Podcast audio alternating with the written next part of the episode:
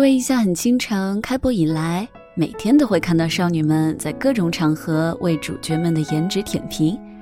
我和一起出差的小木在酒店里刷剧，索性一口气看到大结局。小木擦擦口水，转过头问我：“你说我们学校男的那么多，怎么就没有出现一个肖奈这样的男神呢？”有的吧，金融系的某某，你当年不是他的迷妹吗？这么快就见异思迁了？他慢悠悠地回答了一声“哦”，拖过枕头，一把盖住脸，半晌才闷闷地憋出一句：“你说，要是我当年再上进一些，现在会不会也和他在一起呀？”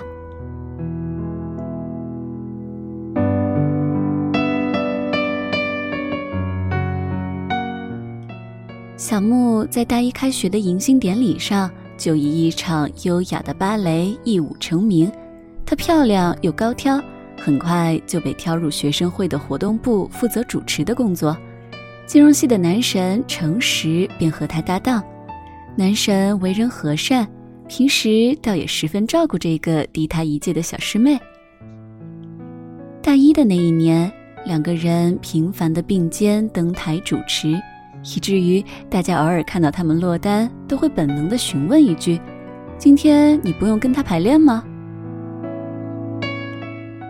就这样过去一年，小木上了大二，男神上了大三。这时候有一个机会，学校的老师找他们谈话，说：“你们也知道，咱们学校常会有外籍教授来开讲座和分享会。”之前两个可以双语主持的学生，现在都大四了，时常不在学校。不知道你们两个的英语水平怎么样？如果用英文主持的话，会不会有问题？男神淡定的点点头，而在一旁的小木却慌了神。从中学开始，英文可就是他致命的短板。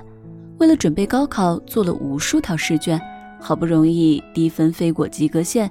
却一直是哑巴英语开不了口，大学的口语课也基本上是他的必逃课之一。看到小木为难的神色，男神安慰他：“没事儿，现在开始练还来得及。要不以后我们每周抽点时间去天台一起练口语吧。”当时小木点头答应了，可是，在每次练习的时候，却总是百般的推诿。学英语太麻烦了，要不你学会了之后，把最常用的几句教给我一下就行了。我才懒得背那么多东西，还得练习。男神在他无辜的嘟嘴撒娇卖萌中缴械投降，将最常用的几句话写在他的题词板上，并用拼音标注好发音。就这样顺利的混过了几次主持。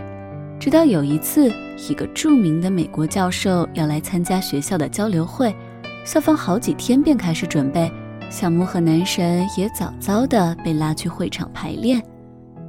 开始的一切都很顺畅，中场休息之后，该小木出场了。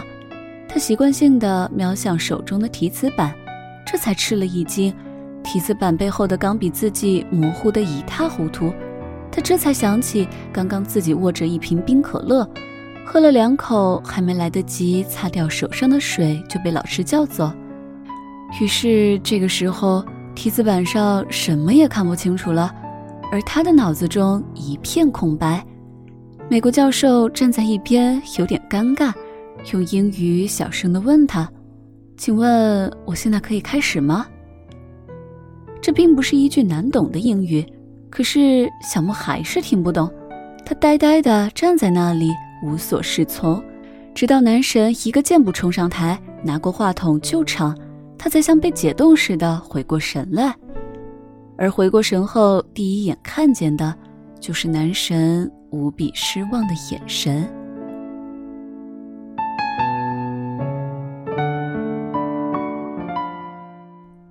没有责备，也没有埋怨。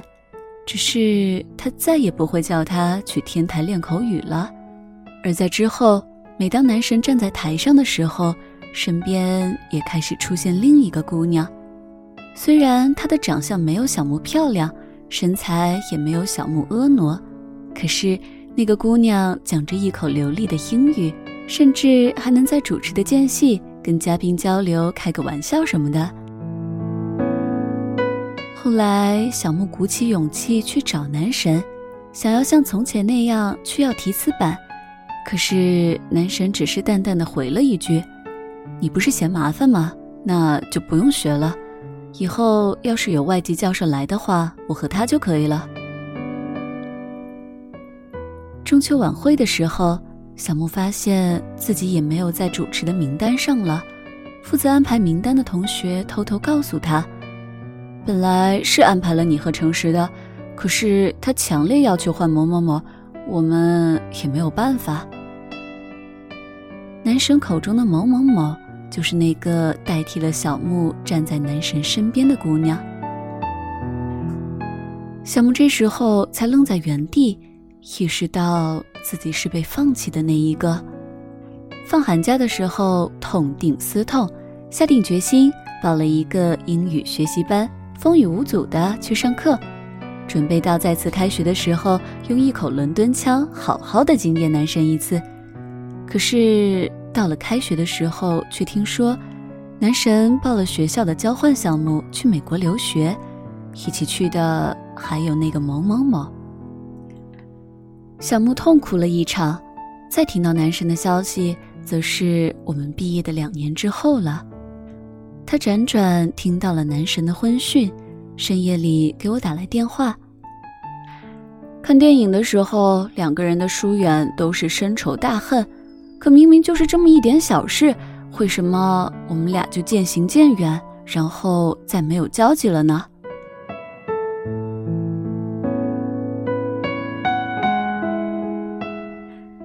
那个时候，我们才明白，对于已经出类拔萃的人来讲。他们从来不缺乏仰望，只是希望有人可以平等的站在自己身旁。你遇到谁不重要，重要的是你是谁。许多年前，蔡康永曾经在微博上发过这样一段话，可是无论时隔多久，读起来都会感慨满满。十五岁的时候呢，觉得游泳难，放弃了游泳。而到十八岁的时候，遇到一个你喜欢的人约你去游泳，你只好说我不会呀。十八岁的时候觉得英文难，放弃了英文。二十八岁的时候呢，出现了一个很棒但要求会英文的工作，你也只好说我不会呀。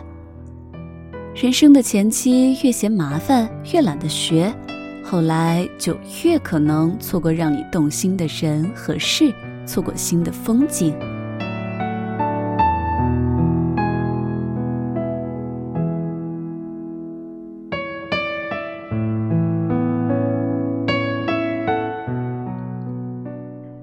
不要总等到后悔的时候才想到开始，不要总等到失去的时候才懂得遗憾。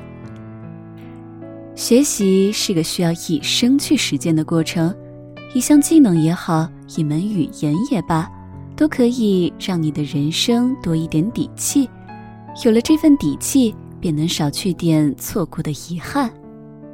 别再等明天了，别再等以后了，从此时此刻开始，当你遇到下一个合适的人，一个心仪的职位，别再失之交臂，别再因为自己当初嫌麻烦而错过这次机会。所以，只有当你自己成为了北微微的时候，你才可以遇到你的肖奈呀。